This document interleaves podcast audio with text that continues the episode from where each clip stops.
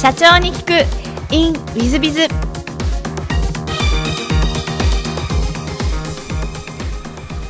本日の社長に聞く in ウィズビズは伝え方が9割で127万部も売ってらっしゃいます。著者の佐々木圭一様です。まずは経歴をご紹介させていただきます、えー、上智大学大学の卒業後、えー、株式会社博報入社。えー、その後、えー、2014年にはクリエイティブウィーク動かすを設立し日本人初のアメリカの広告賞ワンショーデザインで金賞を獲得されていらっしゃいます。えー、その他、えー、カンヌ国際クリエイティブアワードにて6つのライオンを獲得し国内外が合計55のアワードを受賞されていらっしゃいます、えー、著者でいらっしゃる佐々木様でいらっしゃいます、えー、伝え方が9割は社長も申しました127万部を突破していらっしゃるということで、えー、情熱大陸などにも多数出演されていらっしゃる、えー、素晴らしい社長様でいらっしゃいます。佐々木様本日よろしくお願いいたします。よろしくお願いします、えー、まず最初のご質問はご出身は神奈川ということで神奈川のどちらでいらっしゃったんですか？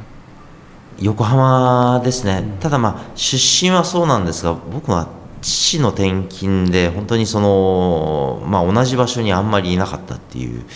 まあ、そんな幼少期を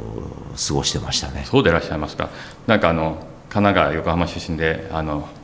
お姿からもシティボーイっぽいなという感じを お見受けしたんですけども、えーと、小学校中学校時代ではどんな幼少期をお過ごしになられましたか？はいあのそうですね。転校生だったので、まあ、そのその地域その地域に、まあ、コミュニティがもうすぐできているところに入らなくちゃいけなくて、まあ、非常に苦労したっていうことを覚えています。えーと、と何回ぐらい転校されたんですか？転校でいうと回2回、まあ、その、えー、小学校の時と中学校の時にしてますね。小学校の時の転校も大変でしたし中学校も大変でしたね。いじめとか受かられたことあられるんですか？そうですね。やっぱりまあなんか話をするだけで笑われるっていう経験をしていて、まあ、方言が違うっていうことで、まあ、その遊び方も違うし話し方も違うっていうところでなんか話すだけで笑われるっていう経験をしましたね、うん、で小学校の時に一番辛かったのはその、まあ、嫌だった時間っていうのは休み時間なんですよ。なんでかっていうと、まあ、その人と話をしないといけないっていう。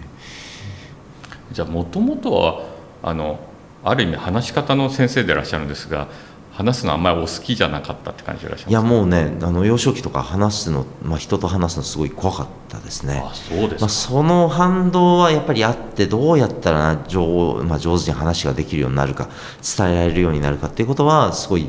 あの真剣に、まあ、考えたっていう、まあ、そのベースができたのが幼少期だったかもしれないですね。そうでいらっしゃいますか。ちょっと驚きでございますが、えっと、高校時代はどんなふうに過ごされられましたか？高校時代は、まあ、そうですね、あのー、まあ、勉強だけしてたっていうあとは山に登ってましたね。あえっと、部活かなんかじゃなくて？そうですね。あ部活ですか登山部かなんかじゃなくて、はい、へえなるほど。なるほど。勉強もだいぶできたんじゃないですか？いやそんそんなもう全然そんなあの勉強する時間は長かったですけど成績は良くなかったですね。そうですか。そうは思い消しないんですけども、えっと、大学は、えっと、大学院の上智大学でいらっしゃったんですか？はい。えっとなんか選ばれた理由とかは何かありますか？上智そうですね。いやなんかあのーなんで言ったんでしょうね。上智の理系なんですよ。珍しいですよね。珍しいですね。英語とかそっち系じゃないんですか、はい、そうですね。あの僕はまあ理系なんで理系に行ったかというとその文系の微妙なニュアンスとかよく分かんなかったんですよね、まあ、今で言うとコミュ障っていうふうに、まああのまあ、言われている、まあ、そういうカテゴリーのあの、まあ、人間だったんですね、まあ、人とうまくコミュニケーションができなくて、まあ、それよりはその、まあ、理系の方がなんて言うでしょう、まあ、理数系って答えが1個しかないじゃないですか。それがすごい心地よかったんですね、まあ、文系というとなんて言うんでしょう。例えば国語って答えが2個とかあったりするじゃないですか。こっちもいいしこっちもいいみたいな、まあ、そういうなんて言うんでしょうね。ファジーな感じがよく分かんなかったんですよね。で、まあ、それで僕は理系に行ったと。で、まあ、就職活動とかそこからしたんですけど、まあ、普通だったらまあなんか例えばメーカー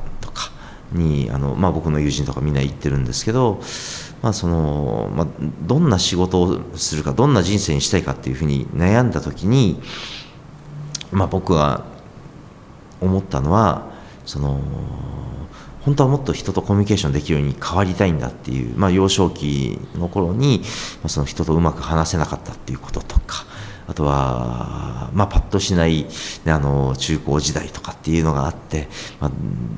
もっと本当は人とコミュニケーションできるように変わりたいんだっていうふうに、まあまあ、すごい考えたっていうことを覚えてますね。あそうでいらっしゃいますちょっとなんかあの理系というのも驚きですが、はい、そのコミュ障という話はもっと驚きでございまして、えっと、理理系というのはどういう勉強をされてらっしゃったんですか？えーと、機械工学というのを勉強していて今で言うとロボットとかそういうことだと思うんですね、はい、もう人とコミュニケーションするよりロボットと一緒にいる方が、まあ、あの心地よかったというか、ね、あのストレスがなかったっていうまあ、そういう学生時代でしたね。なるほどなんかちょっと驚きな話でですねあの大変新鮮なんですがじゃあそのある意味コミュ障を直すためというような感じで博報堂を選ばれたみたいな感じなんですね。はいまあ、その就活をした時に、まあ、一番自分のコミュニケーション能力を上げられそうな、まあ、会社ってどこかなっていうことをいろいろ探したんですね。まあ、そしたら、まあ、そのコミュニケーションを仕事にしている会社があるっていうふうに、まあ、その知ってでそうですね、まあ、あの博報堂に行きたいなっていうふうに思いましたね。なるほど。博報堂は何年ぐらいいらっしゃったんですか？博報堂はですね15年いましたね。その15年間で学ばれたことなんてございますそうですね。もうその、まあ、毎日、まあ、あのコピーライターという仕事をしていたので毎日言葉と向き合い続けてあとはプレゼンをもう毎日のようにするんですね、まあ、そうすると、まあ、どういうふうに言ったらクライアントが、まあ、OK って言いやすいよと、まあそのまあ、例えばコピーをこのコピーを買いましょうっていうふうに言いやすいかみたいなことが、まあそのまあ、15年続けてると分かってくるようになるんですよね。とかあとはなんかうまく伝わらないなと思っていた言葉も、まあ、どういうふうに言えば伝わるようになるかっていうことを、まあ、その分かるようになるんですね。まあ、でも入社した当時というのはまあ、それが、ま、全くできなくてで、まあ、あの各コピー各コピー各コピーも全部、まあ、そのボスになってしまってですねでいやもう本当に向いてない仕事に就いちゃったなと思って、まあ、すごい悩んだ時期もありますねじゃあある意味伝え方9割のあの源泉というか学びは博報堂時代にこう学ばれてそのままなんかなってったって感じそうですね。学んだっていうかある時気づいたんですよね。そのまあ各コピー全部ボスになってそれがもう毎日続いて何ヶ月もそれが続いていて本当にそのどうしようかなと思ったんですね。で、まあ、すごいストレスが溜まってストレスが溜まると人って何かにぶつけたくなるらしいんです。例えば、まあ、お酒にぶつける人もいればあとは、まあ、スポーツとかにぶつける人もいると思うんですけど僕がぶつけたのがプリンだったんですね。プリンを1日3つ食べ続けた。で、まあ、それでもう激太りをするんですけど、まあ、でも1個だけやっていたことがあってそれは世の中にあるなんかこの言葉がいいなって思うことはありません、まあ、例えばドラドラマを見ていてあこの言葉いいなとかあとはなんか本を読んでてあこのフレーズいいなって思うものがあったらそれをノートに書くっていうことをやっていたんですね。でそのノートを見ていたらあれなんかこの言葉いいななななんかこの言葉って似てるなって思うようになったんです。例えば考えるな感じろ。というその模様ドラゴンブルース・リーの名言であったりあとは最高で金最低でも金という田村涼子選手の言葉。これなんか似てるなって突然思ったんですね。なんか思います？どっか似てるな。いやちょっと私あのかなりのあのズブのあの素人なんでちょっとわからないんですけども、まあ、両方とも正反対の言葉が入ってるんです、うん、その考えるに対して感じる、まあ、反対ですよね。最高に対して最低、まあ、両方とも正反対のものが入っていてあこれもしかしてなんかそういう法則があるのかなと思ったんですね。言葉の中に正反対の言葉を入れると、まあ、印象深い言葉になるんじゃないかと。例えば「あなたが好きです」って言うにしても好きの反対の言葉を手前に入れてあげる。嫌いですよね。例えば嫌いになりたいのにあなたが好きっていうふうに言われたらちょっとドキッとする、まあ、普通にあなたが好きっていうよりもドキッとするんじゃないかなと思ったんですね、まあ、そういう法則があるんだと。であの、まあ、それまで言葉ってひらめくものだっていうふうに思ってたんです。で僕はもうすごいひらめくことはできなくてどうしようもないと思ってたんですけどなんか法則があるんだというふうにちょっと理系の脳がそこで働いたのかもしれないんですけどあだったらもしかしたら法則があるっていうふうに発見できたら、まあ、自分もひらめくことができなくても作ることができるんじゃないかと。言葉って作ることができるんじゃないかなっていうふうに思ったんですよね、まあ、そういう視点で世の中にある言葉を見始めたら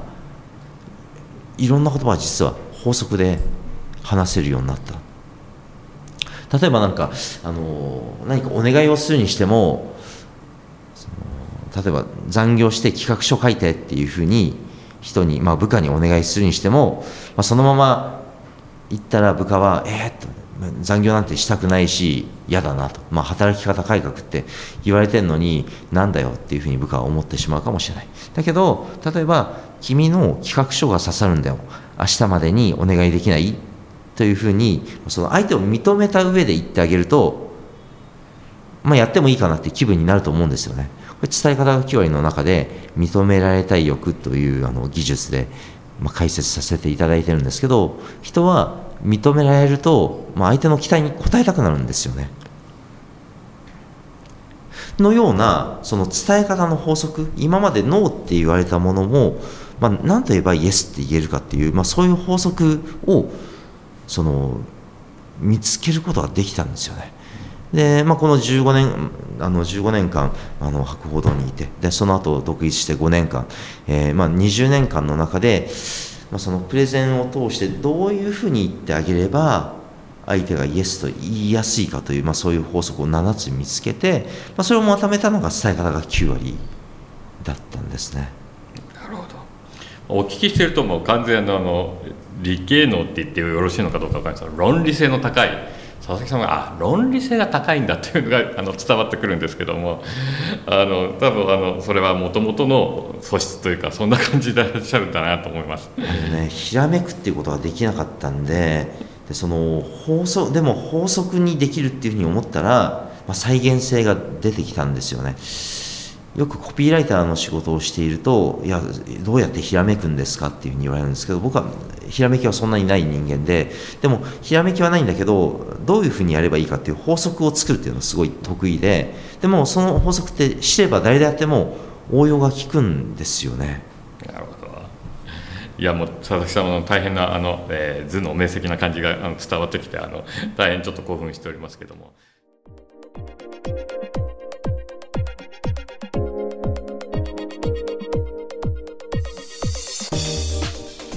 3分コンサルティング。w i z b i z が社長の悩みを解決。本日の3分コンサルティングは T 社様、えー、研修会社社員20名ということです。こんにちは。私は都内で法人向けの新人研修会社を創業し7年になります。素晴らしいですね。7年。いつもウィズさんのメールマガジンを拝読してます。魅力的目を引くメールタイトルが多く、他社さんのメールマガジンを比較してもつい気になって開封してしまい、セミナーにも何度か伺い、学ばせていただいております。ありがとうございます。ぜひ多くのセミナーご参加いただければと思います。以前の放送で With メールマガジンは一般の社員さんが書かれていることを聞き驚いたのですが、どのように社員さんたちに魅力的なキャッチコピーを書くスキルや、えー、ターゲット読者に響くような文章の書き方を指導しているのでしょうか？弊社もターゲット法人のアドレスをリスト化し、人品メールを送ってアポイントを取るということを繰り返しておりますが、なかなか社員の書くスキル、伝えるスキルの指導に苦戦しております。御社の企業秘密なのかもしれませんが、差し支えない範囲でお教えいただけますと幸いです。ということです。えっ、といや私も実は社員の教育っていうのは大変苦労してまして、えー、入社して1年経ち2年目になり3年目になりっていう社員が何人もいますがなんで彼はえー、日本語ができるようにならないんだろうと実は非常に悩んでますのでそんなあのあの素晴らしいことを言えるかと言いますとちょっと悩ましいところがございます。えー、ただ私どもが伝えていることは、えーと、とにかくターゲットを明確にしろということを言ってます。さあ私どものお客様は社長様方ですので社長というのがターゲットなんだということはもちろんのこと。その悩みごとに社長さんのニーズは違うので、えー、その悩んでる社長のある意味ターゲットを明確にしなきゃいけない。ある意味ペルソナを明確にしなきゃいけない。もし資金調達に悩んでるんだから資金調達に悩んでる社長。はどんな人みたいな感じのイメージをですね持たせるというのは一番最初ですね。でじゃあその人たちは悩んでいることに向かって、え、文章を書いていくと。いうことを繰り返し繰り返しやらせるというのが正直なところです。でかつ、えー、メルマガの文章はあ全て私を通らないとダメだということにしてまして、まあ、実を言うとあのサイトでも、え、チラシでもえ、メールマガジンでも、え、外に出てくる文章は全て私の目に触れてチェックを受けてからじゃないと外に出ないと。プラス社内の人間たちがダブルチェックトリプルチェックで文章の変なところを直していくみたいなところまでやっております。でその繰り返しをやっていくとなぜこの文章がダメなのかボツなのかなぜこの文章はいいのかというのがまず一つ分かってきます。えー、プラス送ったメール文章に対してのクリック率っていうのは必ず出ますのでそうするとクリックされたものはいい文章だしクリックされないのは悪い文章ということになりますのでそういう点で数字が全てを教えてくれるという形で全て、え、従業員に明らかにしてまして、え、毎週毎週そのクリック率がつきますものですから結果的にうちの社員たちは、えこのメルマが当たったこのメルマが当たらないそんなことを分かりながら文章の、まあ、書くスキルというのがだんだんだんだん少しずつ上がっていくというものになっています。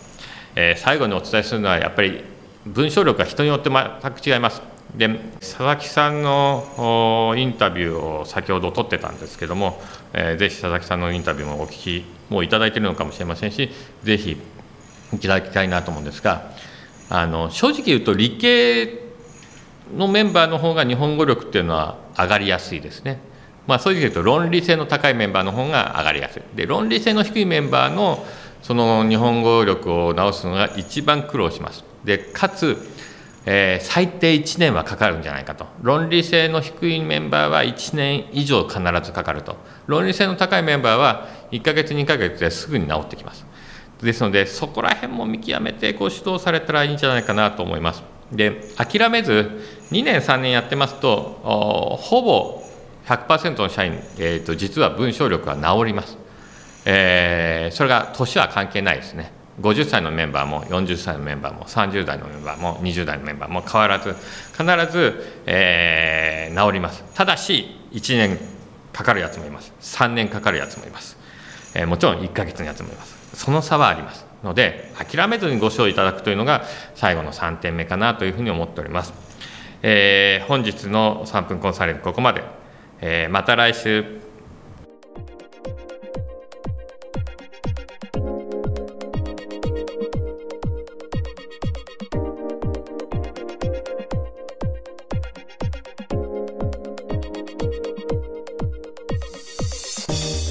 最後までお聴きいただきまして誠にありがとうございました。本日のポッドキャストはここまでになります。また来週お楽しみに。